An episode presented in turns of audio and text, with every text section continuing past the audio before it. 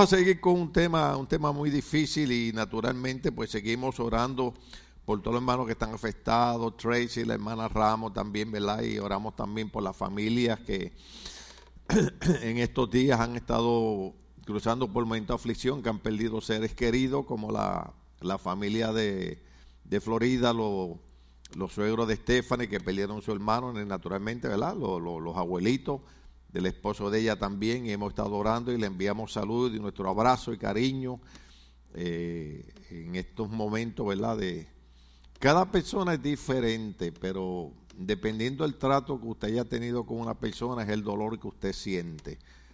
Te ve, algunas personas, eh, yo sé que dicen, oh, está en mejor lugar, está con el Señor, pero es que depende del trato que tú hayas tenido con esa persona, el dolor que tú sientes.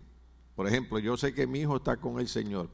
Mi hijo murió sirviendo al Señor, trabajando para el Señor, murió en esta iglesia, fue bautizado, eh, pero eh, mi dolor es diferente al del otro porque él vivía conmigo, era buen hijo, nos llevábamos bien eh, y siempre hay que tratar de comprender eso, o sea, nunca juzgue a nadie que pierda un ser querido porque está llorando. El hecho de que seamos cristianos no quiere decir que no podemos llorar. La Biblia está llena de casos de hombres que lloraron. El rey David lloró, Jesucristo lloró.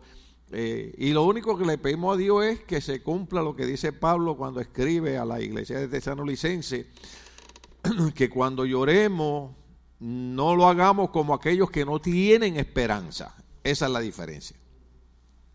Nosotros tenemos esperanza de gloria, nuestros seres queridos están en la presencia del Señor y nosotros si permanecemos en Cristo, también cuando Dios nos llame, que estamos esperando irnos mejor en el rato, ¿verdad? Pero cuando Él nos llame estaremos eh, reunidos nuevamente, dice el apóstol Pablo, alabado sea el Señor.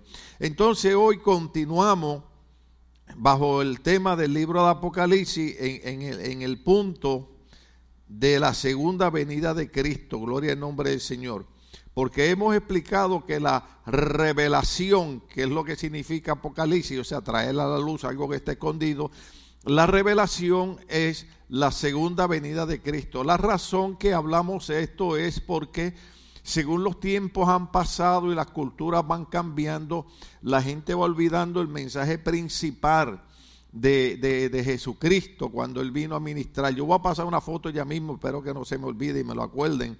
Pero por ejemplo, si usted va al libro de Hechos, capítulo 1, verso 11, yo no se los di a los muchachos, pero Hechos, capítulo 1, verso 11 luego que Cristo resucita de entre los muertos, luego que Cristo está 40 días presentándosela a los discípulos y diciéndole, yo fui el que estuve muerto, yo fui el que resucité.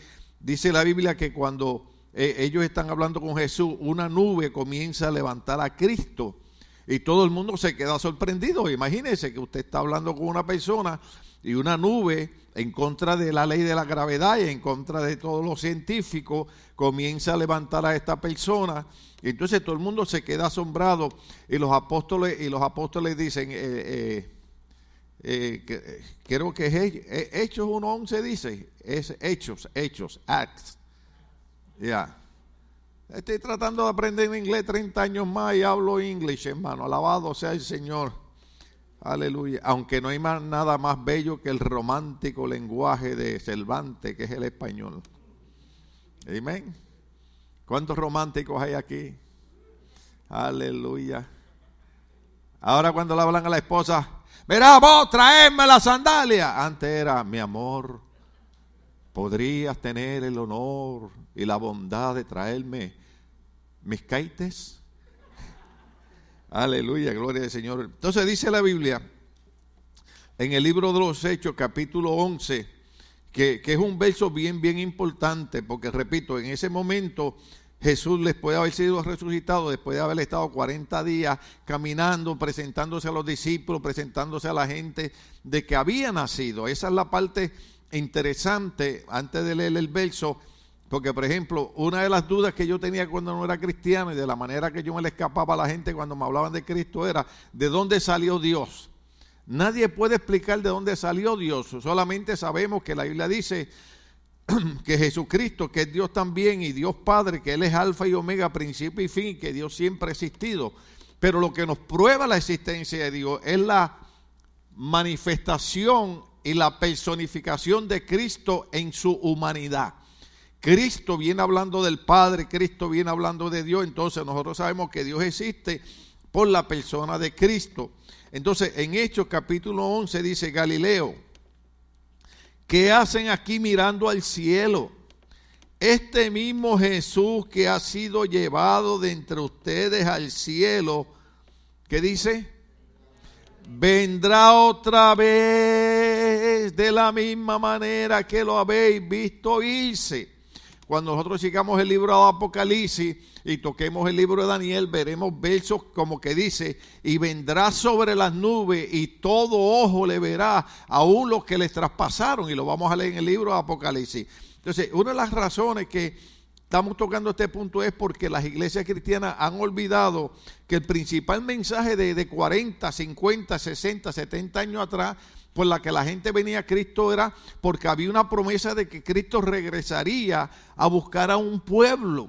Cuando nosotros le hablamos a la gente de aceptar a Cristo como Señor y Salvador de su vida, cuando le hablamos a la gente de congregar, de venir a una iglesia, cuando le, vamos, le hablamos a la gente de apartarse de una vida desordenada, no de una vida de, errores, porque como seres humanos fallamos, cometemos errores, pero tratamos de vivir una vida decente, una vida apropiada, una vida de acuerdo a la moral y principios y valores que nos enseñaron nuestros viejitos que muchos, muchos de ellos no eran cristianos, pero tenían valores y principios más fuertes que mucha gente que se llama cristiana.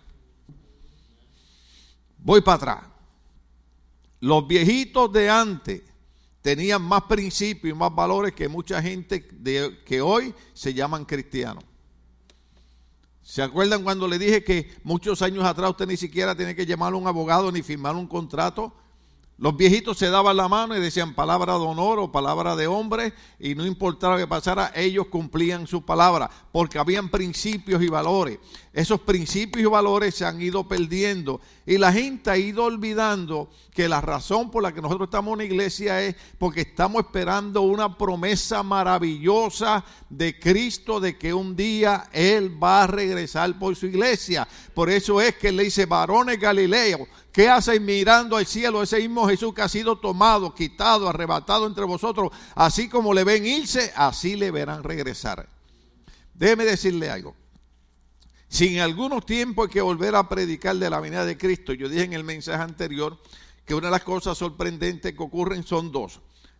Número uno, la mayoría de las iglesias han dejado de creer en la segunda venida de Cristo o en el rapto de la iglesia. Y número dos, sinceramente, a veces es un poco difícil eh, creer un evento tan gigantesco cuando han pasado los años, los años, los años, y se cumple entonces lo que dice la carta de primera de Pedro, que se lo mencioné en el mensaje anterior, dice, ah, desde los tiempos nuestros padres nos están diciendo que Cristo viene, Cristo viene y Cristo no ha venido. Pero hemos probado que mil años para, para Dios, ¿cuánto es? Es como un día. El tiempo de Dios es lo que se llama tiempo kairos. El tiempo de nosotros es tiempo crono. O sea, tenemos un reloj, esto es el tiempo crono. Para Dios, un día son como mil años. Entonces, cuando para mí pasan 40, 50 años, para Dios han pasado tal vez unos pedacitos de segundo. Pero al nosotros ir viendo las señales proféticas, al ir viendo las cosas que Jesús dijo, cuando ustedes vean estas cosas. Ahora, lo importante es que usted tiene que recordar que, y esto lo sabe todo el mundo, no tengo que leerlo en la Biblia, que una de las primeras señales que Cristo habló fue que dijo que en los últimos días se levantarían falsos qué? Falsos profetas, falsos Cristos. Es más, dijo, y estarían milagros y señales para engañar a la gente. Por eso es que nosotros los últimos, últimos años hemos tratado de ir enfocando nuestra iglesia en más bien conocer las escrituras y servirle a Dios por el conocimiento de la palabra del Señor y no por las emociones de los milagros y las sanidades, sin dejar de explicar que Dios sigue siendo un Dios sanador, que Dios sigue siendo un Dios de milagro, que Dios sigue siendo un Dios que contesta oraciones. Pero nosotros no queremos enfocarnos en eso porque si nos enfocamos nada más en los milagros y en las señales y en los prodigios y dejamos de estudiar la palabra que la Biblia dice, hacemos bien en atender a la palabra escrita profética. el libro de los Hechos, cuando usted lee el principio de ese libro, usted va a encontrar que los apóstoles decían, nos dedicaremos a la oración y a la predicación de la palabra, porque lo que salva, lo que transforma, lo que nos asegura es el conocimiento de la palabra del Señor. Porque si Dios hace milagros, si Dios hace sanidades, usted está enfermo, siga orando que Dios le siga sanando. Usted está con algún problema, siga orando porque Dios, Dios lo sigue haciendo. Alabado sea el Señor. No se preocupe que, estoy buscando el botón acá, alabado sea Cristo. Eso es el problema cuando uno esa cosa prestada, alabado sea el Señor. Gloria a Dios para siempre.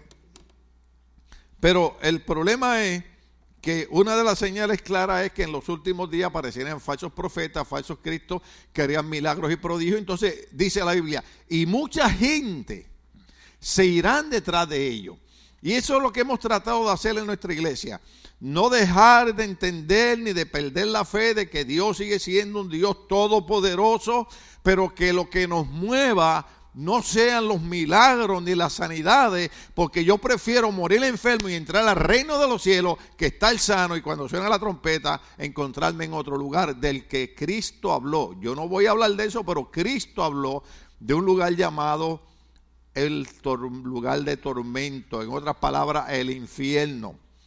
Porque usted cree que en nuestros países, perdón la expresión, yo sé que es domingo, pues yo soy velado, un ser humano como ustedes, pero ¿por usted cree que a veces cuando alguien molesta a uno y uno se enoja, le dice, mira, vete al infierno? ¿Sí o no? ¿Por qué? El infierno real lo queramos aceptar o no lo queramos aceptar, pero todos aquellos que hemos recibido a Cristo como Señor y Salvador de su vida, les tengo buena noticia. Ninguno de nosotros que hemos aceptado a Cristo estaremos en el infierno porque nuestro nombre está escrito en el libro de la vida. Y todos los que están escritos en el libro de la vida no pasarán al infierno, bendito sea el Señor. Entonces, esta parte es importante porque, porque los apóstoles, los discípulos, su mensaje principal es, el Señor va a hacer dos cosas. Número uno, va a levantar la iglesia, es lo que se llama el rapto. Después del rapto vienen tres años y medio de paz y de armonía mundialmente, que es lo que usted está viendo, que ahora mismo en las noticias todos los presidentes de todos los países están tratando de buscar que haya una paz mundial. Líderes religiosos de, religiones muy grandes están tratando de que se haga una sola religión. ¿Cuánto estamos aquí? Todo eso es profético.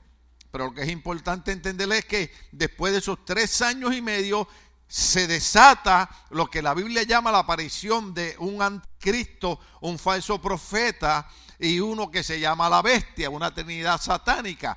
Pero después de esos tres años y medio, entonces viene la segunda venida de Cristo. Espero que lo hayan entendido. Estoy tratando de aprovechar el tiempo. Pero primero viene el rapto de la iglesia, donde la iglesia será levantada tres años y medio de paz, la gente dirá, tú ves esos cristianos que se desaparecieron, estaban locos a saber dónde están, pero después de esos tres años y medio, la Biblia dice que el anticristo se sienta en el templo en Jerusalén, haciéndose pasar como que es Dios, y vienen tiempos desastrosos. Tiempos que usted no quiere estar. Si usted piensa que estamos viviendo días malos, si usted cree que esto del COVID-19 es malo, quédese para la gran tribulación. Yo no voy a estar aquí. Es más, le he hecho, le voy a decir algo que le va a ofender y le va a doler. Usted me va a extrañar. Me va a extrañar. ¿Sabe por qué?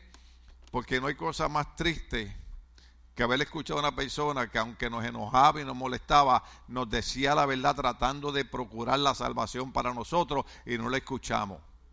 Los viejitos en mi país decían, nadie sabe lo bueno que tiene hasta que lo pierde. Cuando perdemos al buen pastor, cuando perdemos al buen predicador que nos trata con amor, nos trata con cariño, nos trata con respeto, nos trata con bondad, pero nos dice la verdad. Y la verdad es que un día van a ocurrir dos eventos bien impresionantes. Uno de ellos es sonará una trompeta y la iglesia va a ser levantada.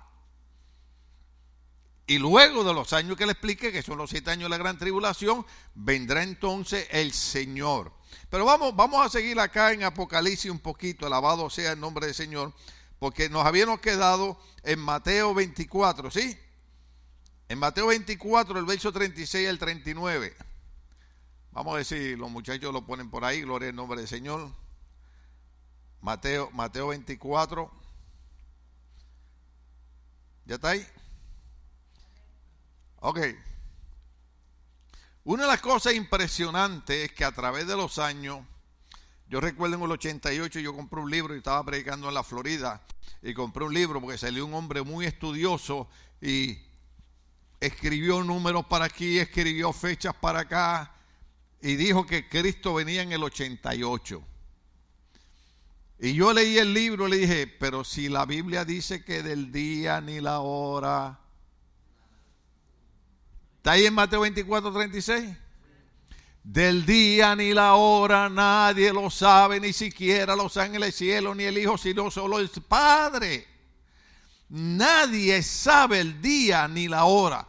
Nosotros lo que tenemos, y lo voy a leer, nosotros lo que tenemos son señales que nos advierten, señales y eventos que nos indican de las cosas que van a ocurrir. Nosotros tenemos que ser cristianos con los pies en la tierra, nosotros tenemos que ser cristianos inteligentes, nosotros no podemos ser religiosos, fanáticos ni extremistas. Nosotros tenemos que entender que hay señales que nos indican, pero cuando usted trabaja con estos extremistas, que empiezan a poner fecha y no solamente ellos, aquí en Los Ángeles hace como 20 años, un muchachito eh, eh, como de 12 años que se vestía blanco, dijo que Cristo venía, la gente empezaron a vender las casas, empezaron a vender negocios y todo. ¿Y qué pasó? Yo le dije a la iglesia, tranquilo que vamos a celebrar nuestro aniversario porque Cristo no viene ese día nada.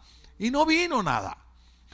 Porque nosotros no podemos ir en contra de la palabra escrita. Si el Señor dijo del día ni la hora, nadie sabe, ni aun los ángeles del cielo, solo mi Padre Celestial. No importa cuánta revelación usted diga que usted tiene, usted no puede decir Cristo viene en el 23 o en el 24.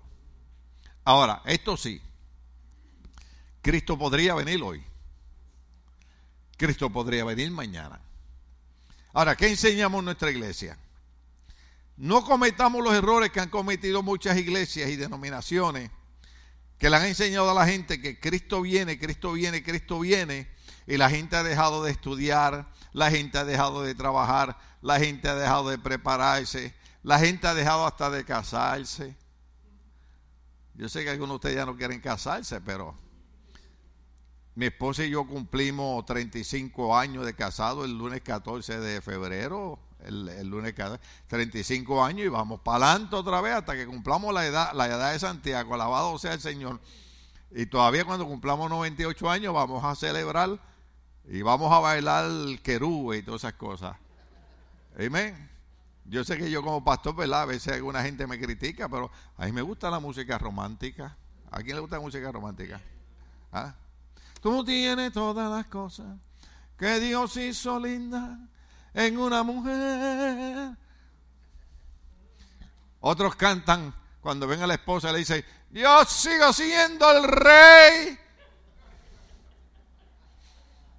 Chico, cantarle algo más romántico.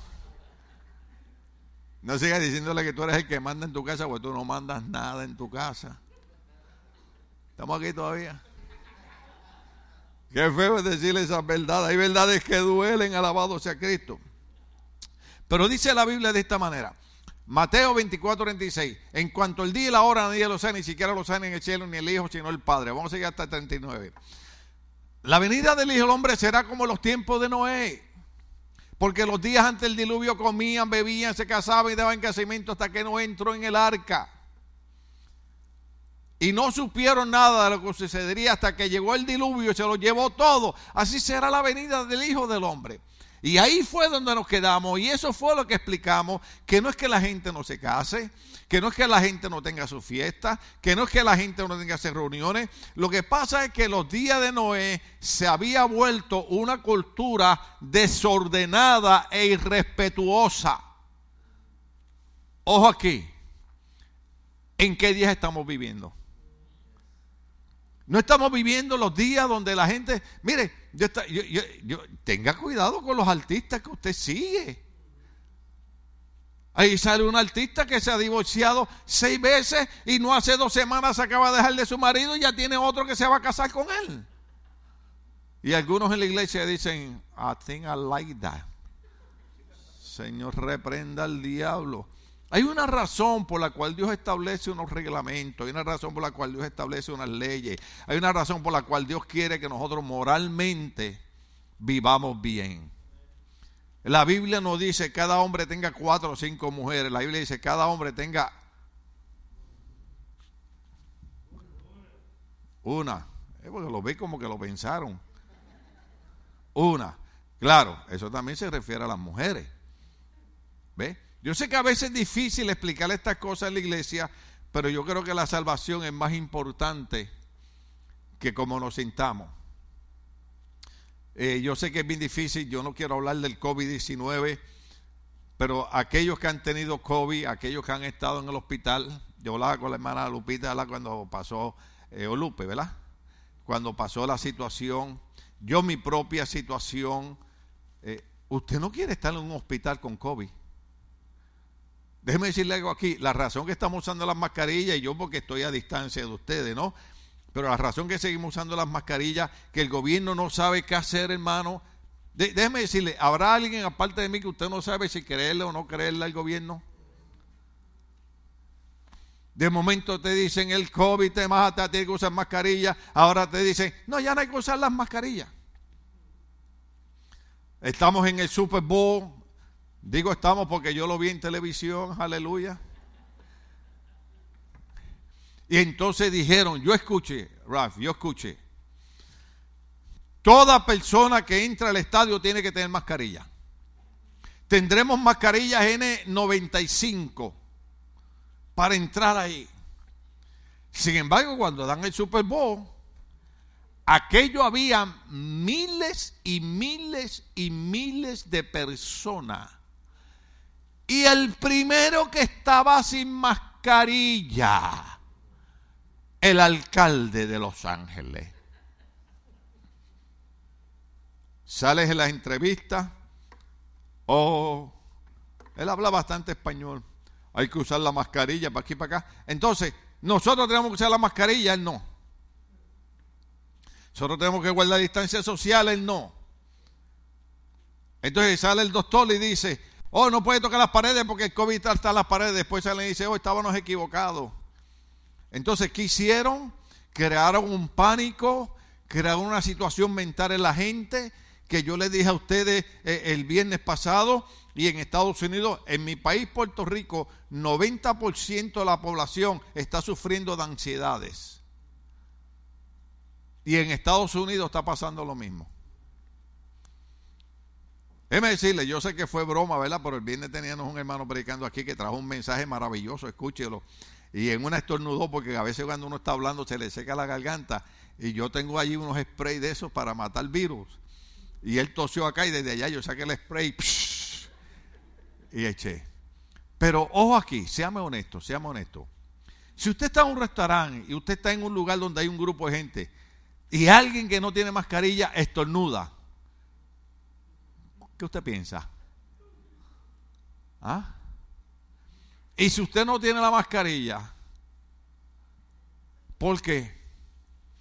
Porque las noticias, la doctora Liz Millán fue la que dijo, ¿verdad? Yo no lo dije los otros días, pero dijo, ya es tiempo que dejemos de estar viendo tanta noticia, porque las noticias psicológicamente nos están enfermando. No quiere decir que no seamos gente precavida, no quiere decir que no tengamos cuidado, no quiere decir que no tengamos precaución. No quiere, eh, nosotros seguimos guardando todo el protocolo, nosotros no somos locos, pero también hay que tener cuidado porque nos han metido un miedo que a veces no es real. Yo, por ejemplo, ahora después que pasé del COVID, los hermanos se ríen de mí porque ahora todo el que me saluda y me da el puño o me da la mano, yo rápido agarro sanitársela y me limpio las manos. Eso me va a tomar rato quitárseme eso. Ahora, ¿qué indica eso? Que cuando usted cae en el hospital, ahí no es si usted cree o no cree en el doctor. Ahí no es si usted cree o no cree en el tratamiento. Ahí no es si usted cree o no cree que existe o no existe el COVID. Ahí es que es una realidad. ¿Cuántos saben eso? Déjeme preguntarle algo. Aparte de los anuncios, los dibujitos que hacen, ¿cuántos de ustedes de verdad han visto el COVID? ¿Verdad que nadie lo ha visto? Sin embargo, un día lo siente en su cuerpo. porque es real. Pero nosotros aceptamos el COVID, aceptamos los tratamientos. Yo cuando fui al hospital, la doctora me dijo, eh, esto mi esposa no lo sabe, no lo debo decir, pero ya lo pensé. Me dijo, you are a young guy. Le oh, I like her. No hay cosa más linda, no hay cosa más linda. Los hombres aquí, las mujeres no escuchen esto. Los hombres aquí, lo mejor que usted le puede decir a una mujer cuando usted la ve, tú te ves más delgada. No hay cosa que más le guste a una mujer que usted le diga que se ve más delgada. ¿Ve? Los hombres, las mujeres cuando vean a un hombre, no importa cuánta panza tenga, dígale, tú tienes un six pack. Y como que la autoestima es así. Se sube.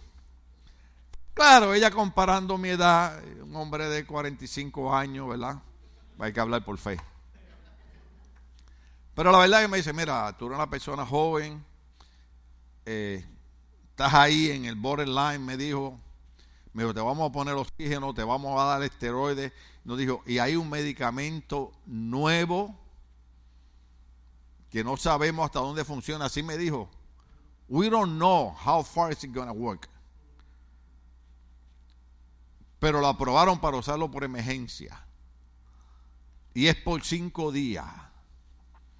¿Y usted sabe las cosas que yo he oído con las porquerías de medicinas esas? Gente que se han dado el tratamiento y después ahora están teniendo unas secuelas. ¿Usted sabe lo que son secuelas? Los efectos que quedan después de eso. Pero yo estoy ahí que trago saliva y siento que estoy tragando vidrio. Me quedaba dormido de cantazo. Y me decían, eso es el oxígeno que te está bajando. Y usted sabe lo que es que yo vengo y prendo el teléfono y lo primero que sale es que un pastor acaba de morir del COVID-19. Lo apagué. Nosotros estamos aquí. Entonces, ella me dice, ¿cuál es tu decisión? Y yo le dije, dele para adelante. Y gracias a Dios, la oración de ustedes, estoy bien agradecido con la iglesia, las oraciones de ustedes, lo que yo nunca hago, porque a mí me gusta en Facebook poner cosas positivas, pero puse, me, tomé unas fotos ahí porque, oiga, qué cosa, esta cuestión de Facebook, la gente ahora de... Y hasta filtros le ponen. Los otros días vi una hermana ahí. Yo dije, ay, que mucho peso ha perdido. Un filtro.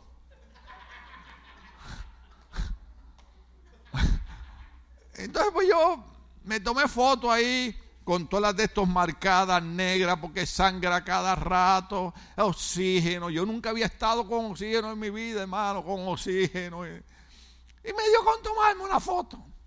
Y la puse en Facebook. Oiga, usted poner algo en Facebook se buscó un lío porque ya eso es público. Pero la gente empezó a escribir y a escribir. Estamos orando por usted, pastor, y lo tenemos en oración. Y eso me empezó a dar ánimo.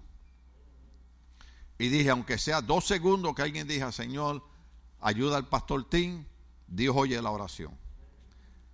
Y solamente me dieron un día de tratamiento. Al otro día la doctora me dijo, ¿estás bien?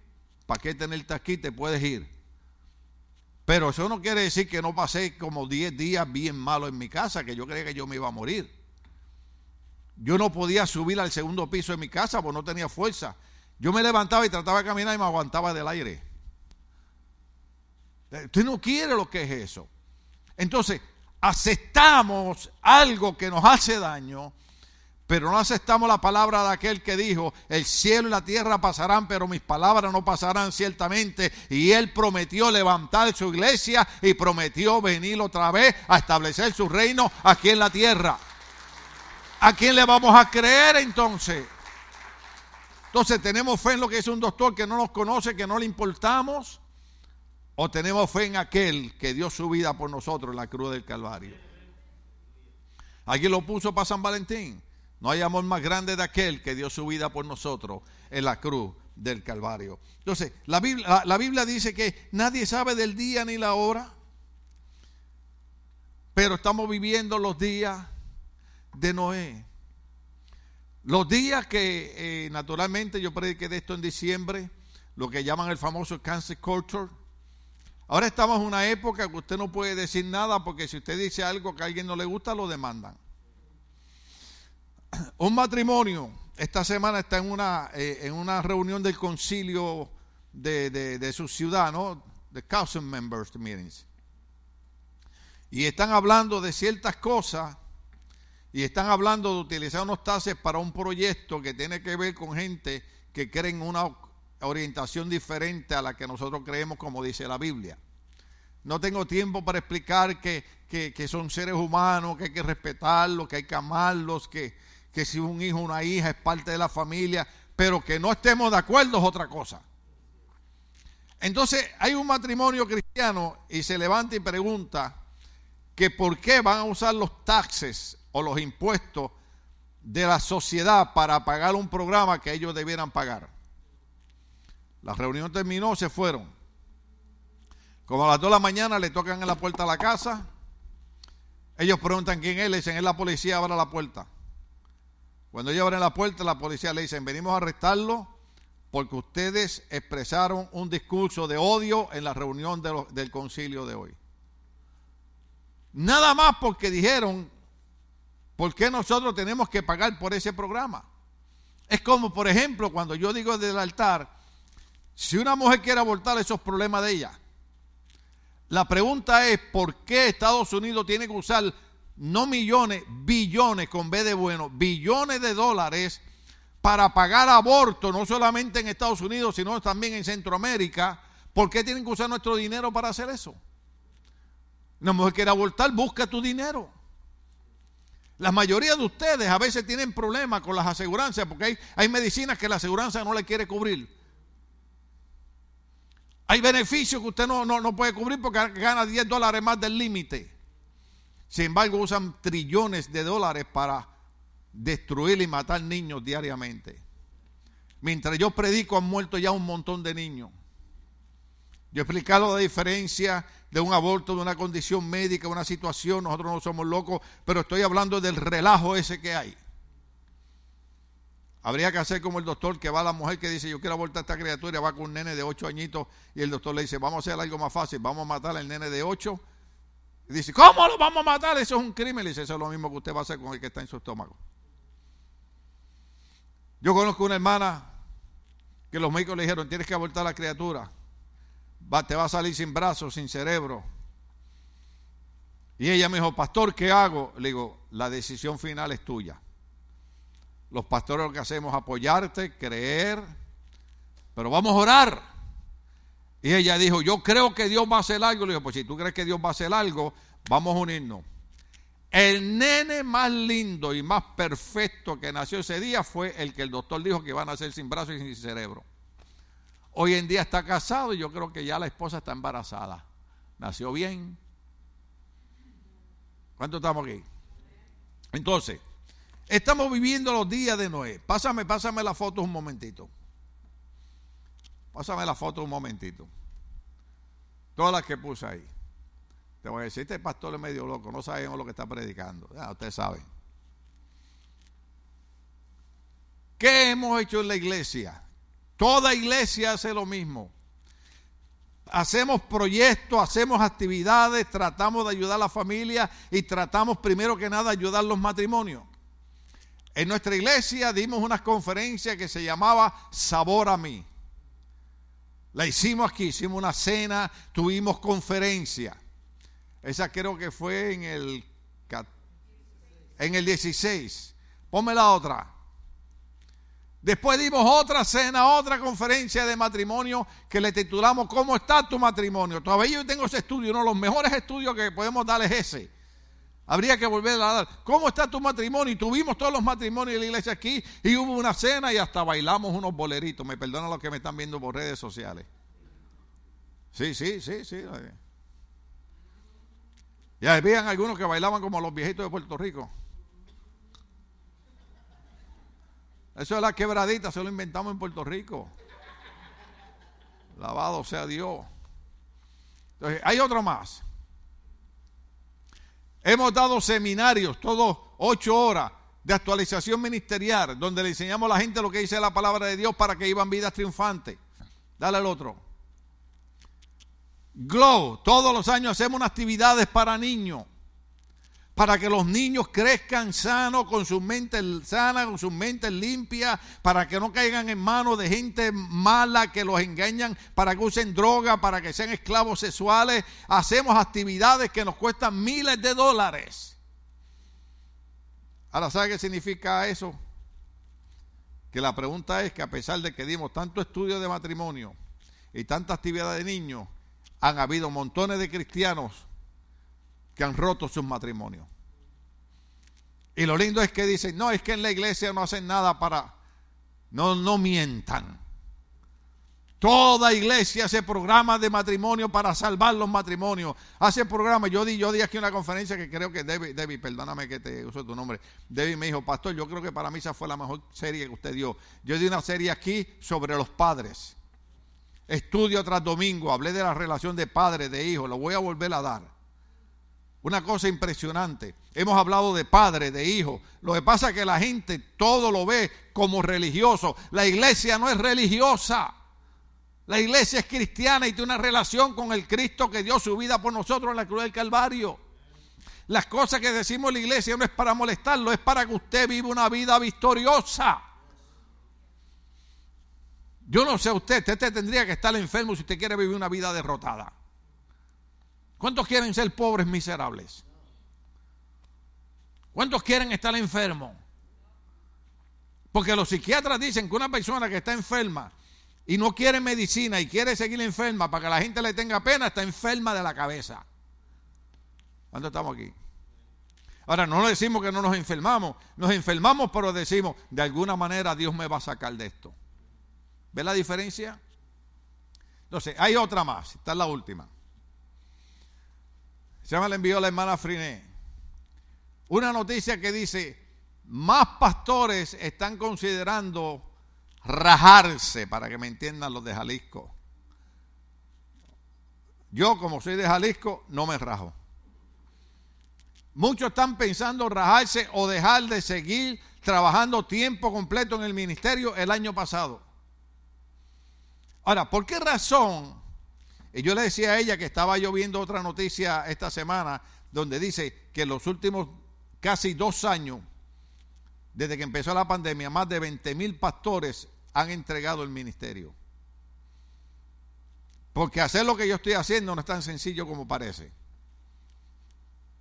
Ahora, la razón es porque la mayoría de los pastores dicen, las iglesias han perdido su interés por las cosas de Cristo. La gente ha dejado de congregar. La gente pasa la pandemia y en vez de correr para una iglesia, darle gracias a Dios que Dios los cuidó, que Dios los libró, que no tuvieron que estar en un hospital, que no tuvieron que estar entubados. Y yo voy a decirle esto con mucho respeto. La pastora la otra semana tuvo que estar en Ciaro, donde estuvimos enterrando a mi cuñado, que era un pastor que cayó en un hospital porque le fueron a operar un dedo. En el hospital cogió COVID. Después cuando regresó al hospital, hermano, lo, lo entubaron y ahora está enterrado. Imagínense el dolor de la familia. ¿Cuántos estamos aquí? Entonces, mucha gente, cuando pasa la enfermedad del COVID, cuando pasa el momento difícil, en vez de venir a una iglesia a darle gracias a Dios, el salmista David decía, en medio de la congregación alabaré y te, y te daré gracias, en vez de venir, yo vi un anuncio en mi país, hermano, cuando hace, hace como unos ocho meses, no bien había pasado la epidemia, eran las 10 de la noche y había más de 500 personas haciendo fila para meterse en un nightclub. Y le digo a mi esposa, está bien, yo entiendo, ellos no comprenden las cosas de Dios, pero ¿por qué no están haciendo fila para entrar a una iglesia y decirle, Señor, te damos gracias porque aunque te dimos la espalda, aunque te negamos, aunque blasfemamos tu nombre, tú tuviste misericordia de nosotros y cuando más de 10 mil personas han muerto, yo estoy aquí vivo. Déjame decirle algo. ¿Cuántos están aquí? Levanten las manos los que están aquí. ¿Cuántos están respirando aunque tengan máscara? ¿Usted sabe tal vez cuántas personas han muerto de COVID mientras yo estoy predicando? Y después ni siquiera decimos, gracias Señor por tener misericordia en mi vida.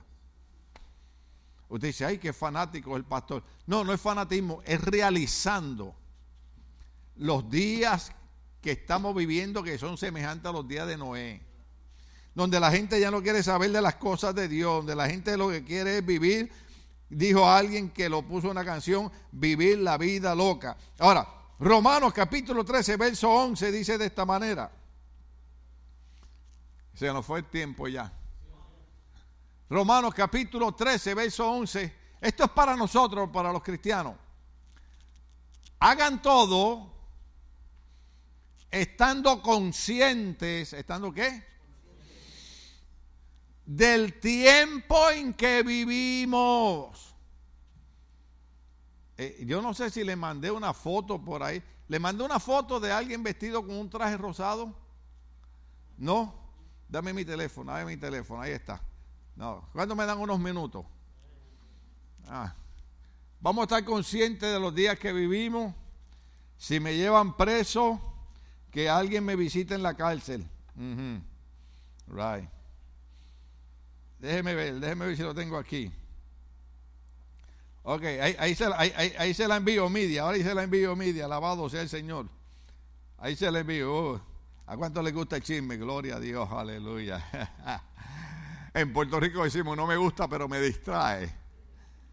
Me, me, avisa si la reciben. Gloria al nombre del Señor. Me voy, me voy otra vez para acá porque gloria al nombre del Señor. Gloria a Cristo. Toma, ahí, está. Me avisa si la reciben ahí. Alguien con un traje rosado. Mira, a ver. ¿No ha llegado? Préstame acá el teléfono. ¿Ah? Estamos muy lejos. Eh, a, mí me gusta, a mí me gustan las cosas, las cosas, las cosas en vivo. ¿Sí? Ok. Ahora, yo quiero que ustedes estén conscientes de los tiempos que vivimos. Ponme la foto.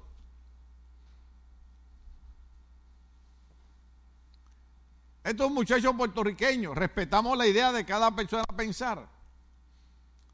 Ahora vino un muchacho ahí, cantante, que no quiso cantar una canción en Miami porque la canción lo que habla es de andar en drogado, de andar en empepado, de andar esto, lo otro, promoviendo la droga en la juventud. ¿Ok? Pero ahora tenemos otro que va a dar una serie de conciertos en Centroamérica y esto es lo que él promueve. Esto es un hombre pero eso para la gente es, oh, qué valiente, qué bravo, oh, se vistió de mujer, se puso taco de mujer. Usted no, pero yo voy a decirle, el Señor reprenda al diablo. Ahora el problema es que en las escuelas le están tratando de decir a nuestros niños, están demandando y denunciando a los padres, le están tratando de decir a los niños, ahora mismo aquí, en California hay una demanda en una escuela porque le están diciendo a los niños de 2, 3, 4 años, desde que están en preschool, desde que están en kindergarten, jardín infante, le están enseñando a ser transgéneros. ¿Cuántos estamos aquí? Esa palabra yo que voy a decir me pueden acusar de, odio, pero yo no estoy hablando de odio. Estoy hablando de que Dios creó al hombre, hombre, y a la mujer, mujer.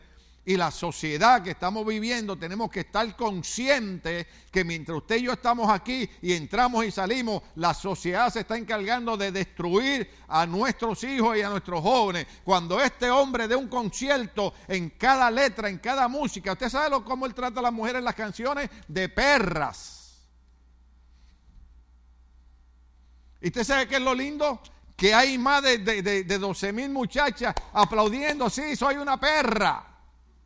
Señor, reprenda al diablo. Usted no es una perra, usted es una princesa, usted es una hija de Dios. Dios envió a Cristo y dio su sangre por usted. Dios la llamó para que usted fuera victoriosa. Sea el nombre de Dios glorificado. Entonces, tenemos que estar conscientes de los días que estamos viviendo. Tenemos que trabajar por nuestros niños. Mire, déjeme decir algo bien feo. Tenemos que traer nuestros niños a la iglesia. Yo siempre he dicho algo, nosotros, ¿verdad? Eh, tenemos puntos de opiniones diferentes de cada iglesia, pero respetamos cada iglesia. Pero yo agradezco a mi abuelita que me levantaba a las 5 de la mañana para ir a la misa de las 6. en Puerto Rico. Y este le voy a poner una foto de la, de, la, de la iglesia de Nuestra Señora de Guadalupe en Ponce, Puerto Rico. Usted se lo con un niño de 6 años, levantarlo a las 5 de la mañana. Y yo iba a dormir. Ah, era a pie. La misa era en latín. ¿Cuántos entienden latín aquí? Españoles y no entienden. Y cada vez que pasábamos por la iglesia, y toda esa costumbre, una vez fuimos a Puerto Rico y la de mi esposa, ¿te diste cuenta lo que hicieron estas personas? Cada vez que pasábamos por frente de la iglesia, hacían la señal de la cruz. Eso era automático. Y digo, doy gracias a Dios que mi abuelita me enseñó a respetar la iglesia. Después iba con mi tía a la primera iglesia bautista en Ponce, Puerto Rico. Allí había una maestra que lo que tenía era cuatro estudiantes, pero les predicaba como si hubieran cuatrocientos. Amaba a los niños, tenía pasión por los niños. Gloria a Dios, tal vez está en el cielo y a lo mejor ya en el cielo Dios le habrá dicho, ¿te acuerdas que el niño que llegaba allí a la clasecita tuya hoy es un pastor? Tenemos que cuidar nuestra niñez, tenemos que cuidar nuestros niños. Padres, ¿cuántos padres hay aquí? Les voy a decir algo ofensivo, ustedes son responsables de sus hijos. No es la iglesia, no traigan a los niños a la iglesia para que las maestras les enseñen a ellos cómo respetar y ser educados y tener valores y principios. Eso es en el hogar. En la iglesia le enseñamos a cómo creer en Cristo, a cómo confiar en Cristo, a cómo servir a Cristo. Pero los valores se enseñan en el hogar. Mi mamá lo que tiene un segundo grado de escuela, pero me enseñó valores y me lo enseñó de buena manera. Una sola vez, una sola vez, yo se lo dije a ustedes, se lo voy a repetir. Es la quinta vez que lo voy a decir. Una sola vez le dije una mala palabra a mi mamá. Que ahora aquí es un problema, porque lo que es malo para ustedes, para mí no es malo, y lo que es malo para mí no es malo para ustedes. Pero en Puerto Rico yo le dije una mala palabra. Me jaló por el pelo, no de nada. Mira, vos podrías hacerme el favor de venir acá.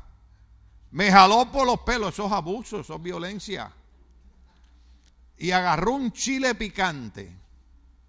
Imagínense un jalapeño. Y me lo revolcó en la boca. Yo sentía que los bembes me explotaban. Se me hincharon. Jamás volví a decir una mala palabra al frente de mi madre. La decía con los amigos en el barrio, pero delante de mi mamá. Entonces ahora hay padres que los niños de 6, 7 años hacen lo que le da la gana. No, pastor, usted está equivocado. Es que los psicólogos dijeron y los políticos dijeron que se van a traumatizar. Da la casualidad que nosotros, la generación de metal, la generación de qué? O sea, los de 40 años para arriba, que nos dieron correazo, que nos pasaron eh, ají picante la boca, hoy en día no estamos traumatizados, hoy en día somos gente que trabajamos, somos gente decente, somos gente de bien, respetamos la sociedad, la policía puede contar con nosotros. ¿Ah? ¿Usted vieron lo que pasó esta semana en Los Ángeles, California? ¿Usted vio el grupo de gente que se metió en una joyería, rompieron la joyería y robaron? Y el security guard, el, de seguridad está allí. Ay, se me fue el tiempo. Lo digo, lo digo, lo digo. Y el reportero le pregunta al de seguridad, ¿por qué tú no hiciste nada? El de seguridad dijo esto, porque me dieron instrucciones de no tocarlos para no meterme en problemas. O sea, que las instrucciones del gobierno a nuestra policía es, deja que sean unos bandidos, deja que rompan las tiendas, deja que roben la joyería, pero no les hagan nada. ¿Está usted consciente de los días que estamos viviendo? ¿Usted ha visto lo que pasa en los... ¿Cuánto manejan en los freeways? ¿Usted ha visto lo que pasa en los freeways? Ayer, ayer y hoy yo le decía a Cindy que el Señor manda un policía y detenga a ese hombre. La gente guía a lo loco, entonces si usted toca bocina le sacan una pistola. Ya yo compré cuatro. Pero la ley dice que la gente decente no puede andar con armas en el carro. Pero todos los criminales andan con armas en los carros, matando gente decente e inocente. Casi toda la semana en Los Ángeles, California, hay lo que llaman en inglés un hit and run. ¿Sabes lo que es eso? A golpear a una persona. Ayer vi una noticia terrible. Un hombre golpea a una persona, se parquea como 8, 5 pies adelante, se baja, va a ver a la persona, ve que está muerta, se regresa al carro y se fue. ¿Usted está consciente de los días que estamos viviendo? Qué pena que no podamos seguir el mensaje. El, Señor dice, estemos conscientes de los días que estamos viviendo. Entonces dice el siguiente verso, pónmelo ahí. O oh, no, el mismo, el mismo. Ya es hora, ahí me voy a quedar, seguimos el otro domingo. Ya es hora, ¿ya es qué? Ya es hora de que despierten.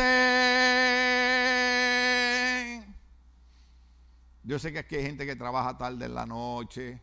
Yo sé que hay gente que casi no duerme igual que yo, pero cuando usted esté en el culto, métase tres tazas de café, si no aquí atrás tenemos, y esté despierto oyendo el mensaje, porque cuando usted está viendo novela,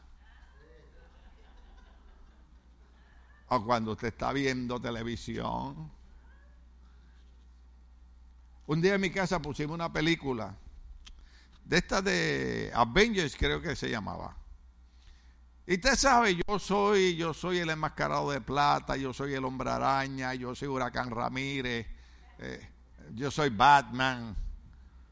Después de viejo todavía me gustan.